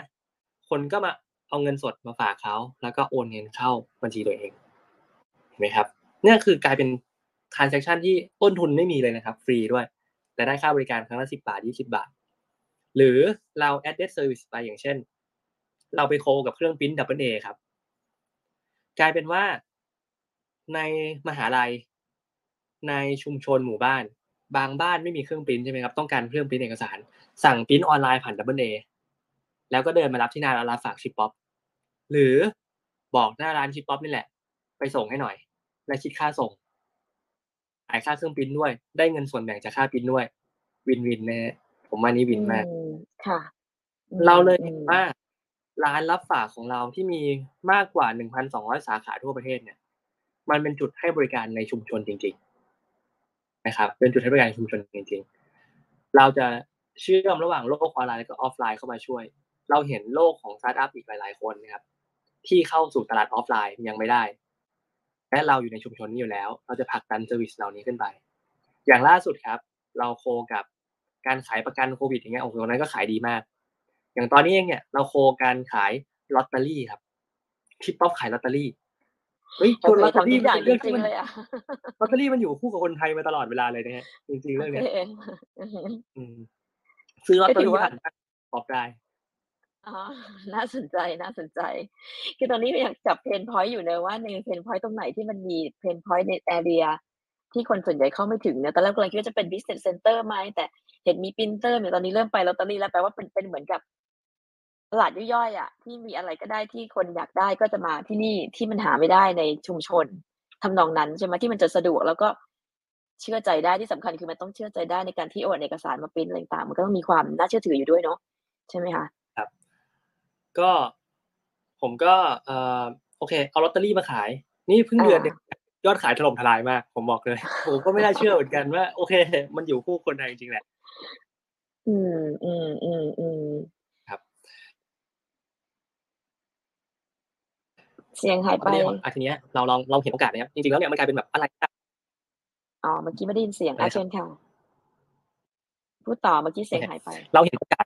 ครับ เราเห็นโอกาสมากๆครับว่า มันมีอะไรก็ตามอีกเยอะๆมากเลยที่อยู่ในแบบชุมชนที่มันสามารถทำได้ เราจะทำสิ่งที่เรียกว่าชิปป๊อป center ครับอ่าอ่าทีเนี้ยมื่อกี้พูดถึงหน้าร้านเซ็ของตเราห็นไหมอะที่ว่ามันต้องมี center สักอย่างหนึ่งเพราะมันเป็นจุดรวมทุกอย่างใช่ไหมครับโอเคค่ะเชิญค่ะก็หน้าร้านของเรามันทำได้ทุกอย่างจริงๆครับ ก็คือมีอีกหลายตัว และใน 3.0 เองเนี่ยเราก็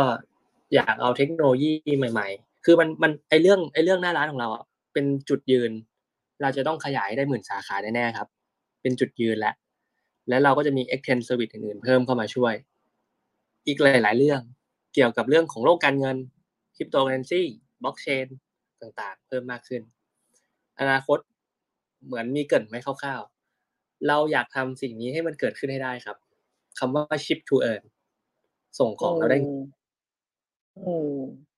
ครับ น่าสนใจค่ะพอดีว่าห้องเราเป็นห้องเรื่อง financial ด้วยนะคะมูชิพี่ก็เลยอยากจะให้ลงลึกนิดนึงได้ไหมคะ เรื่องว่าจะไปเรื่องของ financial เมื่อกี้เนี่ย มันจะมีอะไรที่ที่น่าสนใจบ้างในอนาคตเผื่อคนฟังจะได้รู้ว่า เออเราเรามาถูกทางแล้วแล้วมันก็จะเป็นเซ็นเตอร์ของทุกอย่างรวมทั้งเรื่องการเงินด้วย ซึ่งมันเป็นอะไรที่เป็นเป็นเป็นสิ่งที่ยังไม่เคยยังไม่มีในในในตลาดตอนนี้ด้วยอะค่ะ ครับ เอาที่พูดก็ได้ พี่รู้บางอย่างก็ยังอาจจะพูดไม่ได้หมด แต่ว่า พี่ว่าได้ตอนนี้เป็นเราเริ่มเข้าสู่จุดที่มันน่าสนใจละ แล้วก็เป็นจุดที่เป็น differentiate ของชิปตัวอ่าชิปป๊อปมากๆเลย เป็นชิปป๊อป center เชิญค่ะ จริง ๆ อยากให้ฟังสิ่งที่น่าสนใจนิดนึงครับ ตอนเนี้ยอันเนี้ยผมอยากให้ผู้ฟังเนี่ยต้องคิดต่อนิดนึงนะว่าเกิดอะไรขึ้นได้บ้าง และอาจจะมานำเสนอหรือเป็น partnership กันร่วมก็ได้ ตอนนี้ครับอ่าโอเคชิปป๊อปเนี่ยมีข้อมูลอยู่ในมือเนี่ยมากกว่าร้อยล้าน Data อืมเราเห็นพฤติกรรมหมดเลยครับว่า คนซื้ออะไร ซื้อบ่อยแค่ไหน ยกตัวอย่างเช่น วันนี้ครับ ผมเอามาให้ดูคร่าวๆเช่นผมกินวิตามินอยู่เนี่ยอะอย่างเงี้ย วิตามินกระปุกหนึ่งวิตามินกระปุกหนึ่งเนี่ย มันมีอย่างเช่นแบบ มีจำนวนเม็ดบอกใช่ไหมค่ะ และถ้าเกิดผมกินทุกวันมันจะหมดภายในสามสิบวันอ่าและถ้าคนกินวิตามินครับ เปลี่ยนแบรนด์ไหมฮะ ไม่ค่อยไม่ค่อยเปลี่ยนซื้อยาสระผมเปลี่ยนแบรนด์ไหมไม่ค่อยเปลี่ยนอืมเราทำให้คนกลับมาซื้อซ้ำได้ไหม จาก Data ที่เรามี คือก่อนรู้ว่าสบายเขาได้รับของวันไหน ของเขาจะหมดวันไหน ผมรู้ไงครับว่าเขาได้รับของวันไหนด้วยนะ และของเขาน่าจะหมดวันไหน อัตราการสั่งซื้อซ้ำของเขาประมาณเท่าไหร่ ถ้าเราทำโปรโมชั่นไปรีพีทให้เขาซื้อซ้ำได้ เขาจะกลับมาซื้อไหมครับ กลับมาอยู่แล้วอันนี้ฝากให้คิดม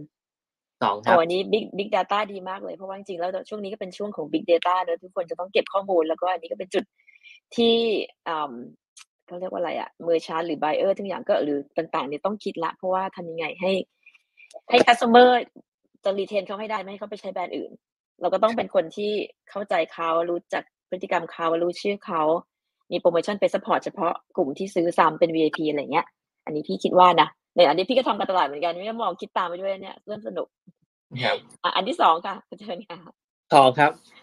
ต้องบอกก่อนว่าจริง ๆ หน้าร้านชิปป๊อปเนี่ย โหมันเข้าถึงแหล่งชุมชนตลอดนะครับ ตลอดเวลา มันมีคนขับมอเตอร์ไซค์มันมีคนขับรถ ไม่มีตังค์เนี่ย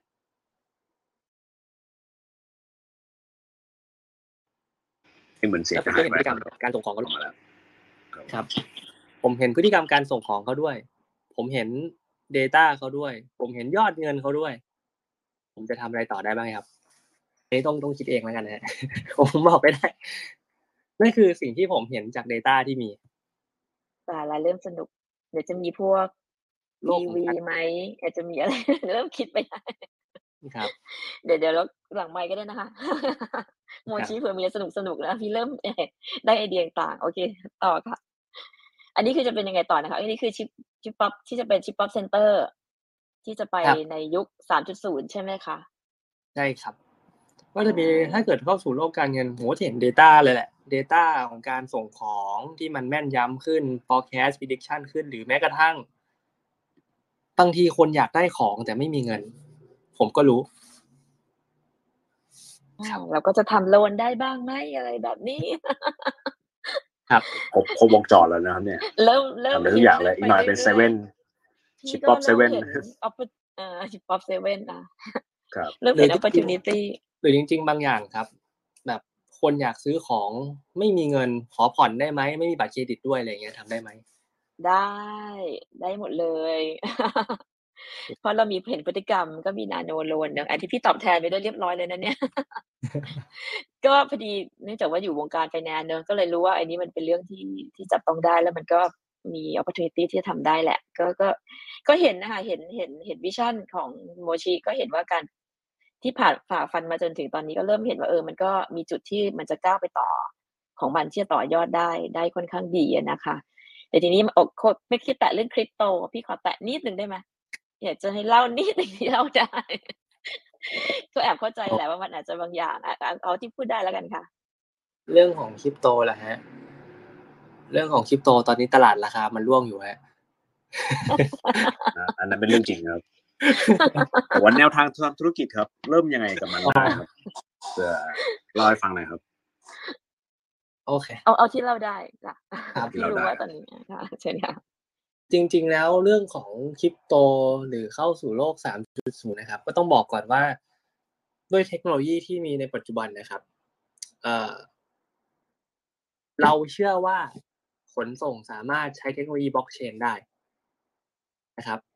ทุก transaction สามารถขึ้นมาอยู่ based on blockchain ได้ทำให้มันโปร่งใสมากขึ้นทำให้การ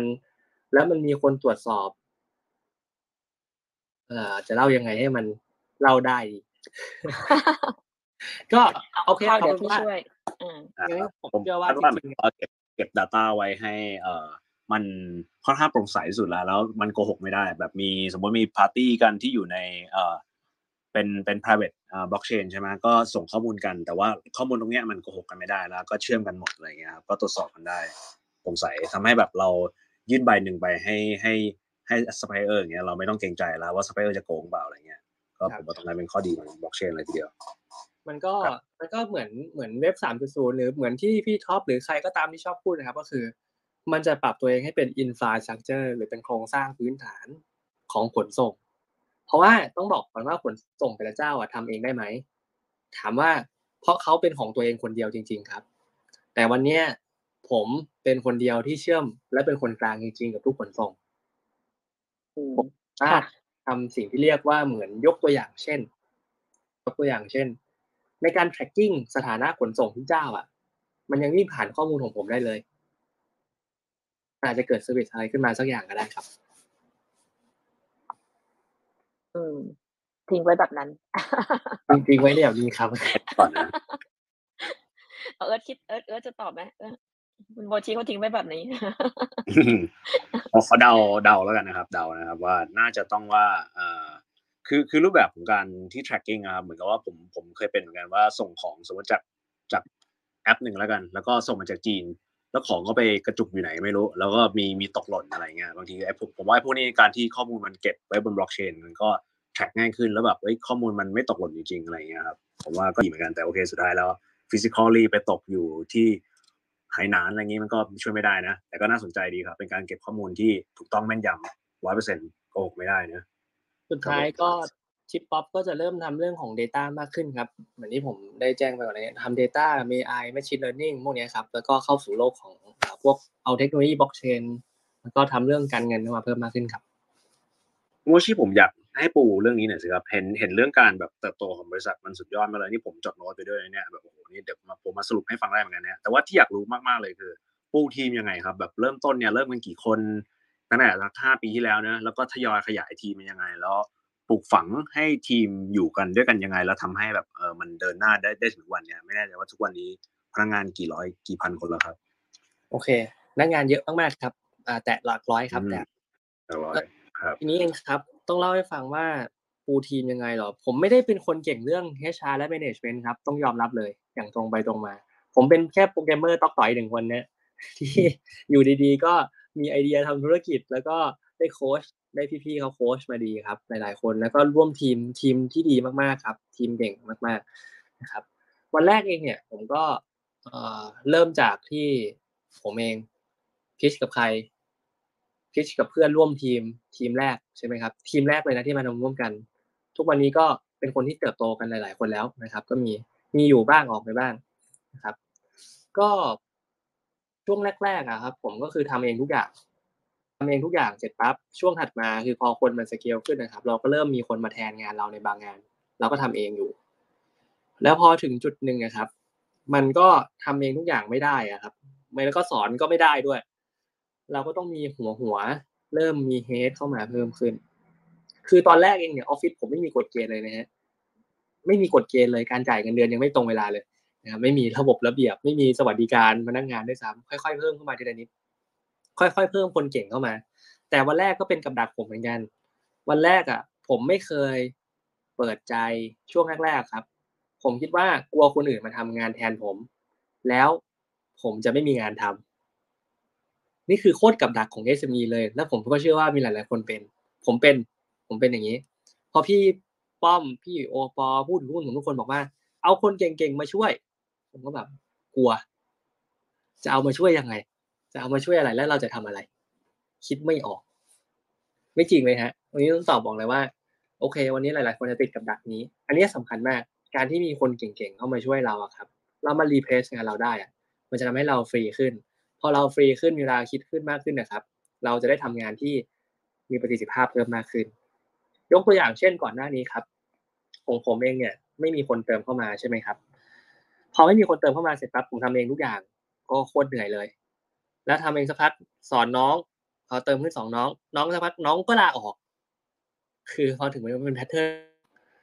เก่งปั๊บลาออกเก่งปั๊บลาออกก็เหนื่อยฮะเราก็เลยหาหัวแทนละหาเฮดในแต่ละแผนกแทน และหาคนที่มีความเก่งกว่าเราในแต่ละด้าน ก็ลองดูครับพี่ป้อมก็แนะนำคนมา แนะนำเซลล์มาตอนแรกอ่รับเซลล์มากลายเป็นว่าเฮ้ยก่อนหน้านี้ผมต้องดูเซลล์เอง แล้วก็ไม่เคยทำ performance ได้เพราะทำทุกอย่างทำเองมันทำไม่ทัน แล้วพอพี่เขาเป็นผู้ใหญ่อะครับ ก็เริ่มมาความรู้ที่เขามีก็มาสอนสอนสอนแล้วก็สร้างทีมเซลล์ได้เติบโตขึ้น สักพักอะเรื่องการเงิน นี่จริง ๆ เรื่องบริหารคนผมเคยพลาดถึงขั้นแบบ ตอนนั้นมีพนักงานอยู่สิบสามคนในออฟฟิศ ลาไปเที่ยวสิบสองคน ผมนั่งทำงานในออฟฟิศคนเดียว ก็เคยมีเหตุการณ์อะไรแบบนี้เกิดขึ้นฟังได้ว่า เออมันเจอนะครับ แล้วก็ผมงั้นผมขอสรุปเป็นสเต็ปแล้วกันนะผมคิดว่าหนึ่งคือการมีคนเก่งเติมเข้ามาในทีมสำคัญมาก แล้วก็มีหัวในแต่ละเรื่อง แล้วก็เปิดรับฟังความคิดเห็นของพวกเขาครับพอถึงจุดหนึ่งเสร็จปั๊บเนี่ย ผมก็จะต้องมาแบบบริหารหัวแหละทำยังไงก็ได้ให้เขาเนี่ย ไม่ตีกัน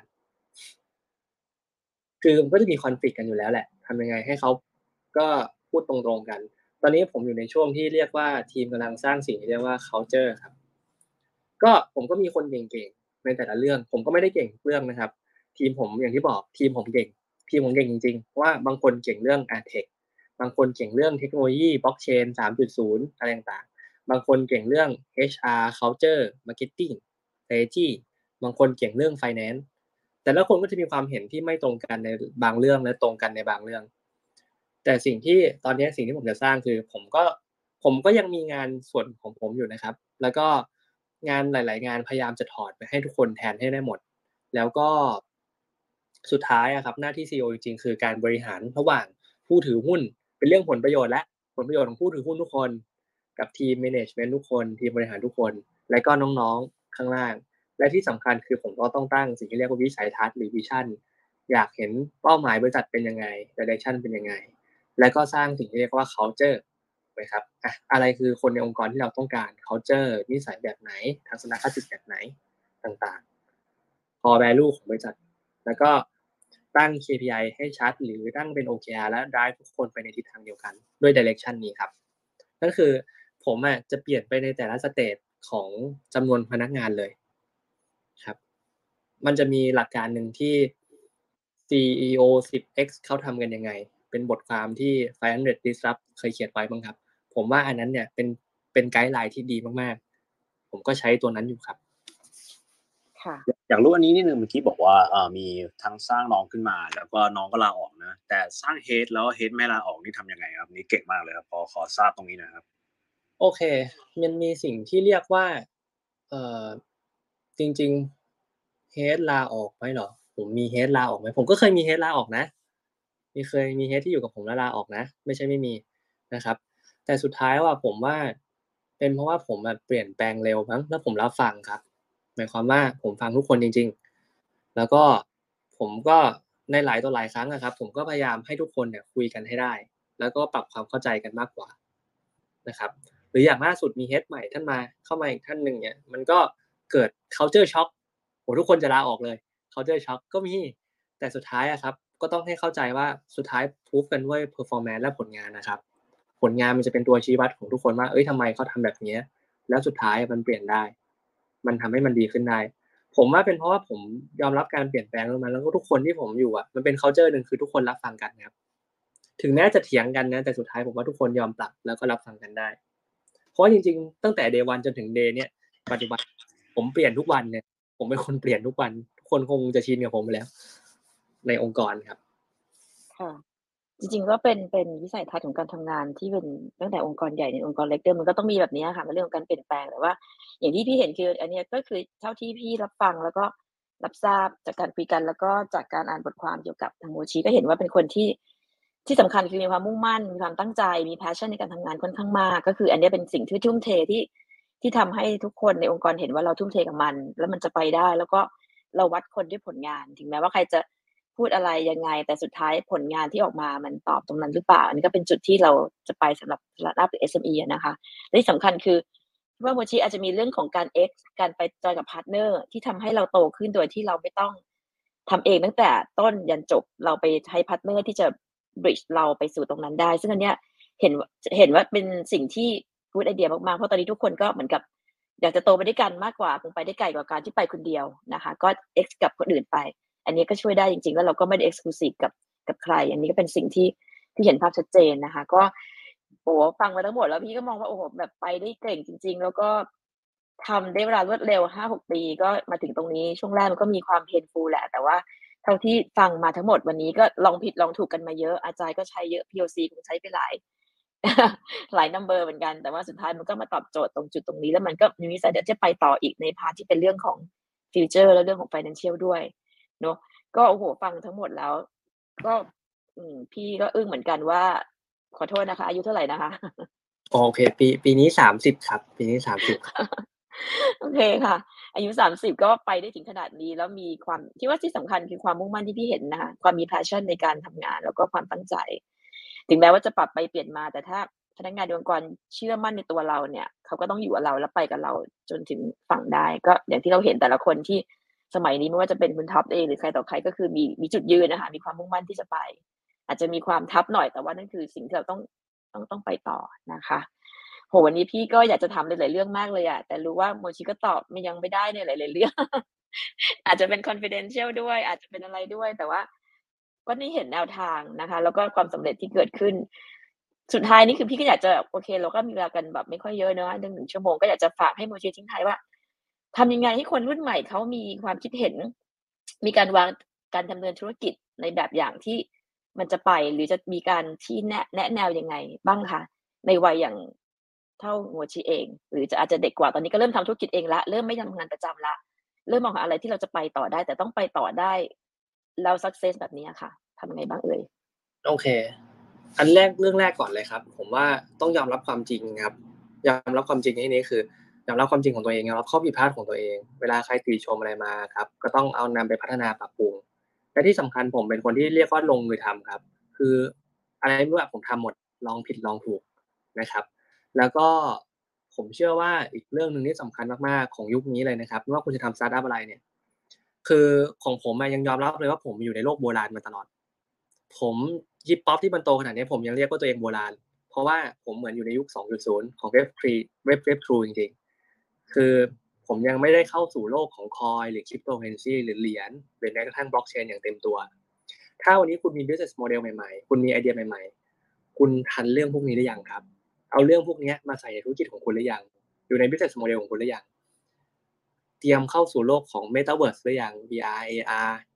นะครับ มี Data Data แล้วโอเคแต่หมายถึงว่ามันยังไม่ไปถึง3.0จริงๆ มันก็เลยเป็นจุดเริ่มต้นที่ผมบอกว่า ผมเริ่มคิดรีเริ่มไอเดียที่จะ disrupt ตัวเองอีกครั้งหนึ่งแล้วครับ วันนี้เองเนี่ยขนาดผมเป็นสตาร์ทอัพที่หลาย ๆ คนเรียกว่าโดนตั้งแต่วันแรก disrupt logistics disrupt วงการแฟรนไชส์ตอนนี้ผมยังต้อง disrupt วงตัวเองเพื่อมาอยู่ในโลก 3.0ให้ทัน ถ้าเกิดวันนี้คุณจะเริ่มแล้วคุณยังไม่คิดเรื่องพวกนี้โอ้โหคุณคุณแบบเหมือนโบราณไปสิบปีทันทีครับ ต้องบอกก่อนว่าด้วยการที่ผมดิสซับตัวเองบ่อยๆอย่างเงี้ย มันมันก็มีบทพิสูจน์เหมือนกันนะ เรื่องของสตาร์ทอัพตอนปีที่แล้วผมได้ Startup of the Year ครับ เป็นสตาร์ทอัพที่ดีที่สุดในประเทศไทยได้รางวัลจาก Prime Minister Award นะครับ ส่วนแฟรนไชส์ผมได้ Best Small Franchise Award คือได้รับการการันตีจากวงการแฟรนไชส์นะครับ ว่าเป็นสาขาแฟรนไชส์ที่ยอดเยี่ยมที่สุด ด้วยระบบบริหารจัดการ เนี่ยผมเข้าสู่โลกของบล็อกเชนคริปโตเคอเรนซีแล้วผมก็คิดว่ามันเป็นจุดเริ่มต้นเท่านั้นเอง แต่จะพลิกแพลงยังไง ต้องรอติดตามกันครับ และใครที่มีโอกาสมีไอเดียดีๆอย่างที่ฟังคลิปนี้แล้วเนี่ย ผมก็ยินดีเป็นพาร์ทเนอร์นะครับที่พร้อมที่จะสนับสนุน หรือแม้กระทั่งน้องๆ ที่อยากเข้าสู่โลกเว็บ 3.0 หรือคนที่ฟังแล้ววันนี้เฮ้ยมีไอเดีย อยากมานำเสนอมา pitching ตอนนี้ชิปป๊อปก็มีเงินนิดนึงครับ พร้อมสนับสนุนลงทุนต่อได้ด้วยเหมือนกันครับ ดีเลยค่ะ เยี่ยมมากเลยค่ะ ได้รับรางวัลทั้งหลายรางวัลด้วยนะคะ เนี่ย อันนี้เราก็เพิ่งจะทราบกันเหมือนกัน เดี๋ยวจะต้อง ครับ เอามาโพสต์ลงด้วยนิดนึงนะคะ ก็ถือว่า ก็จริงๆเออพี่ก็มองว่าเป็นเป็นเป็นคนที่ตั้งใจทำอะไรจริงๆอะค่ะ เห็นจากจากสิ่งที่พูดทั้งหมด แล้วก็จริงๆก็โอเพนดีนะคะ ที่พูดในเรื่องของการ disrupt แล้วก็เรื่องไปในอนาคตเพราะตอนนี้คือเราก็ต้องปรับตัวกันทุกทุกคนนะคะ ว่าให้ทำไงให้มันอยู่รอดนะคะ ก็อย่างที่เห็นคือชิปป๊อปก็ปรับตัวล้มแล้วก็ลุกเร็วแล้วก็ทำอย่างอื่นก็ X กับคนอื่นต่อไปขณะ X แล้วมันไม่ได้ ก็ไป X กับคนอื่นต่อมันก็ไม่ใช่สิ่งที่ผิด แต่เราก็ต้องลองดูก่อนแล้วมันถ้าไปได้มันก็จะไปต่อได้เลยนะคะก็เห็นภาพชัดเจนมากเนอะวันนี้ก็ก็ถือว่าเป็นเป็นเป็นเป็นบุคคลตัวอย่างเหมือนกันที่วันนี้อายุน้อยแต่ว่าทำตรงอย่างตรงนี้ได้ได้ดีนะ พี่ก็ยอมรับจริงๆเพราะจากที่คุยกันก็ไม่เคยรู้จักกันมาก่อนเลย แต่วันนี้คุยกันปุ๊บได้เห็นได้เห็นความมุ่งมั่นอะก็ก็เชื่อว่าไปต่อได้ไกลนะคะ โอเค ก่อนจะปิดห้องกันเราขอถ่ายรูปหมู่กันนิดนึงนะคะ เดี๋ยวเอาไปคลิปให้พี่ป้อมบอกจะเข้ามาร่วมกับเราใส่ฟังย้อนหลังครู่นะครับ โอเคครับ ผมพร้อมนะครับหนึ่งสองครับโอเคขอขอรูปนะครับหนึ่งสองครับ โอเคครับ ค่ะตอนนี้คนฟังทางบ้านก็ไม่ได้มีคำถามใดๆใช่ไหมคะพี่ไม่เห็นมีไหมคะพี่เอิร์ธ เพราะจริงๆ ผมอยากชวนทีมบริหารผมอีกคนหนึ่งขึ้นมาพูดจังเลยฮะอ้าวอ๋อได้ชวนชวนเลยครับ บอกเชิญอยู่ในขับได้เลยเขาเนี่ยชวนเขาแล้วเขาไม่ขึ้นมา คนไหนเอ่ยอ๋อเชิญค่ะชื่ออะไรคะชื่อดี๋ยวปีพี่เตอร์ให้นี่ไงขึ้นมาแล้วอ่าอ่าอ๋อสวัสสดีวัสครับดีค่ะเชิญค่ะ ครับไม่มีอะไรโมชิชวนนะ มีอะไรพูดถึงหน่อยไหมผมคะ เล่าให้ฟังครับ ก็เป็นคนสำคัญอีกช่วงหนึ่งของชิปป๊อปเหมือนกันครับ เพราะว่าพี่เขาเนี่ยมาดิสรับ เรื่องของแบบอะทั้ง organize HR นะครับหรือแม้กระทั่งการทำ marketing ไอเดียหรือ strategy หลาย ๆ อย่างบางทีผมไม่ได้คิดเองพี่เขาคิดนะเลยอยากให้มาแชร์อ๋อน่าสนใจอ๋อเชิญค่ะเขาปิดคุณรายการปีเตอร์แล้วโมชิไม่เป็นไรไม่เป็นไรพูดได้ครับค่ะแถมหน่อยครับพี่แถมหน่อยครับอาจจะบอกเชิญผมค่ะได้เชิญครับค่ะโดนัสเชิญเลยค่ะ อยากให้ผมแชร์เรื่องอะไรผมไม่แน่ใจ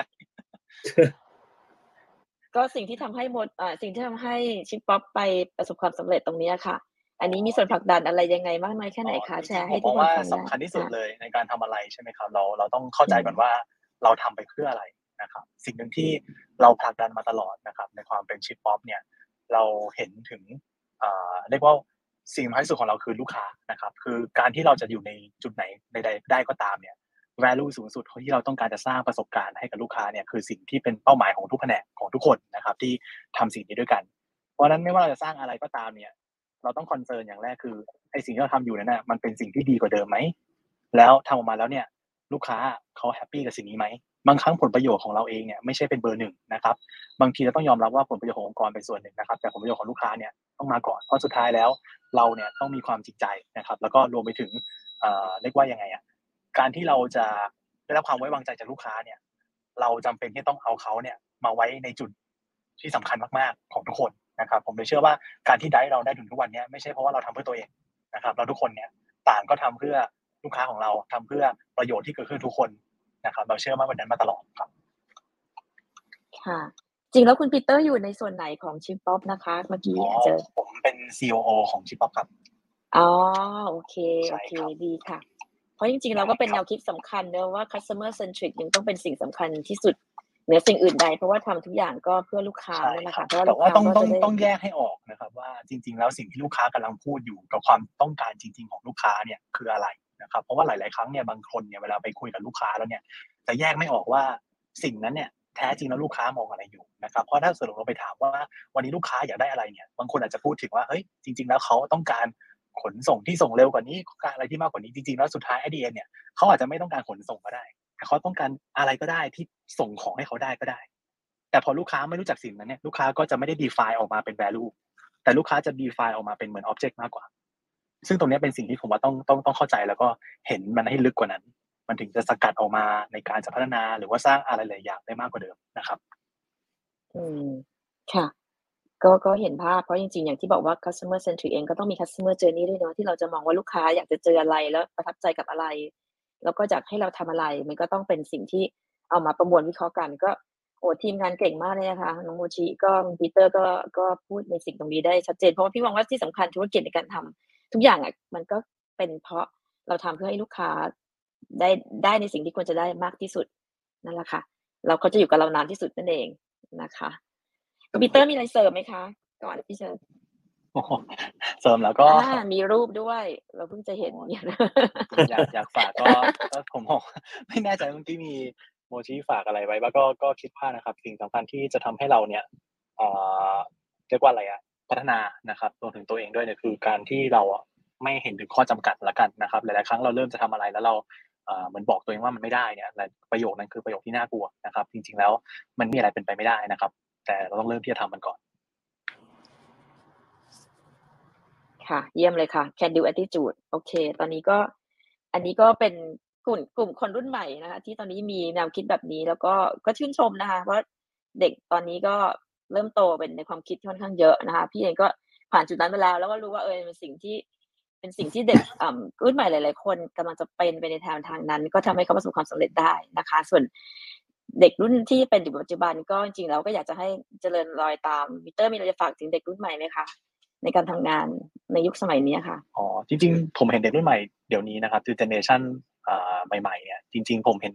สิ่งหนึ่งที่เปลี่ยนแปลงไปเยอะเนาะก็คือ ผมรู้สึกว่าด้วยความที่เดี๋ยวนี้หลาย ๆ อย่างนะครับ มันมันจับต้องได้เร็วได้ง่ายนะครับ บางครั้งเนี่ย เด็กรุ่นใหม่จะรู้สึกว่ามันเบื่อหน่ายได้เร็ว เหมือนทำไปสักพักหนึ่งก็รู้สึกว่าเอ้ยรู้หมดแล้วเข้าใจหมดแล้วเรา เราก็จะรู้สึกว่าเราโฟกัส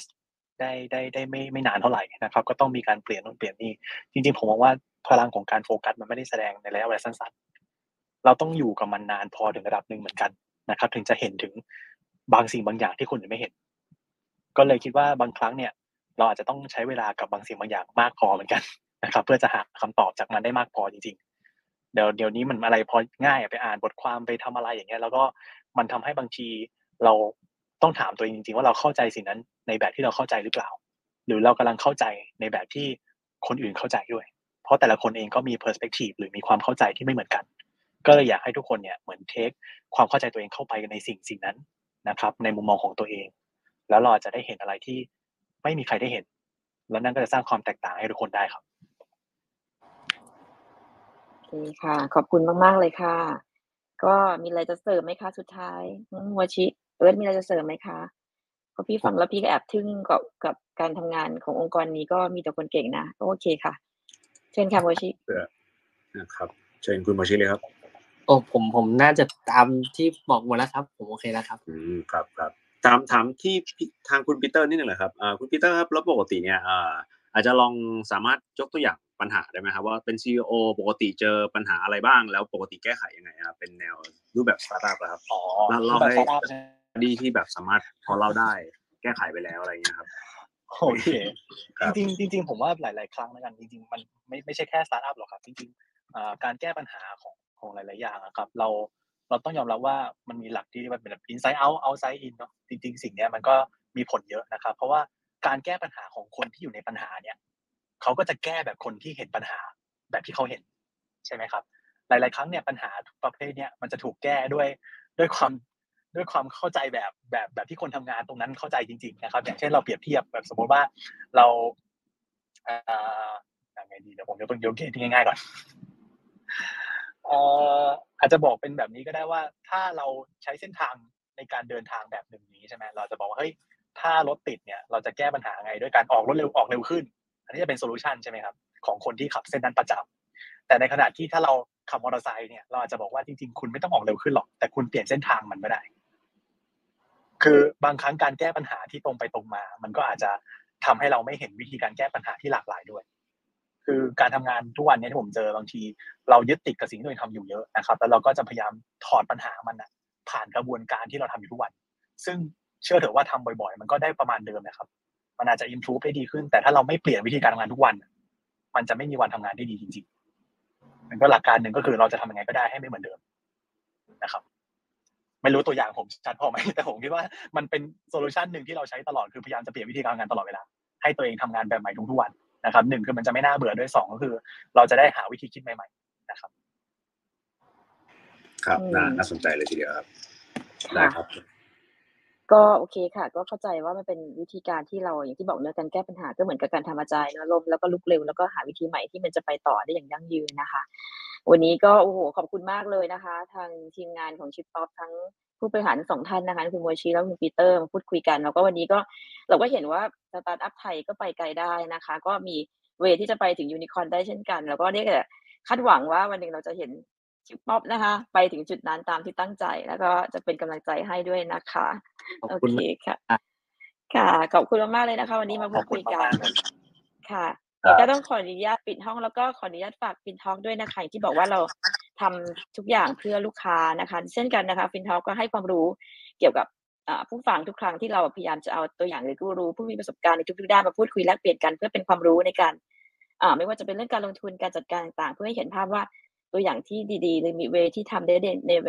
ในเดเรชั่นที่ไปในทางที่ดีได้เนี่ยทำยังไงบ้างนะคะ อันนี้ก็เป็นตัวอย่างหนึ่งที่เป็นเรื่องของการจัดการกับ SME หรือการจัดการกับสตาร์ทอัพที่มันจะไปถึง จุดที่เราตั้งใจได้นะคะ ยังไงก็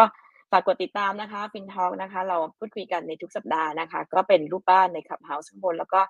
ใน Facebook Fanpage เช่นกันนะคะ เราก็ยังมีช่องทางอื่นทางแพลตฟอร์มอื่นด้วยนะคะ มี YouTube แล้วก็มีทางพอดแคสต์นะคะใช่ไหมคะเอิร์ธมีอะไรบ้างคะเอิร์ธเอิร์ธต้องครัเล่าบพอดแคสต์ทุกครั้งพอดแคสต์นะครับพอดแคสต์ก็ปกติคนก็จะฟัง Spotify นะครับ หรือว่า Apple Podcast ก็ได้ Google Podcast ก็ได้ครับ แต่ว่าถ้าอยากฟังสปีกเกอร์หล่อๆ อ่า moderator ของเราสาวสวยก็มาสามารถมาดูที่เอ่อ YouTube ได้บน Facebook ได้เช่นกันนะครับค่ะยังไงก็ฝากคำถามทิ้งไว้ได้นะคะ เดี๋ยวอาจจะเชิญทางคุณโมชิมาตอบในย้อนหลังได้นะคะ เช่นกันค่ะ โอเคค่ะวันนี้ขออนุญาตปิดห้องนะคะกุดไนนะคะ แล้วเจอกันใหม่สัปดาห์หน้าค่ะ สวัสดีค่ะ สวัสดีสวัสดีครัค่ะบ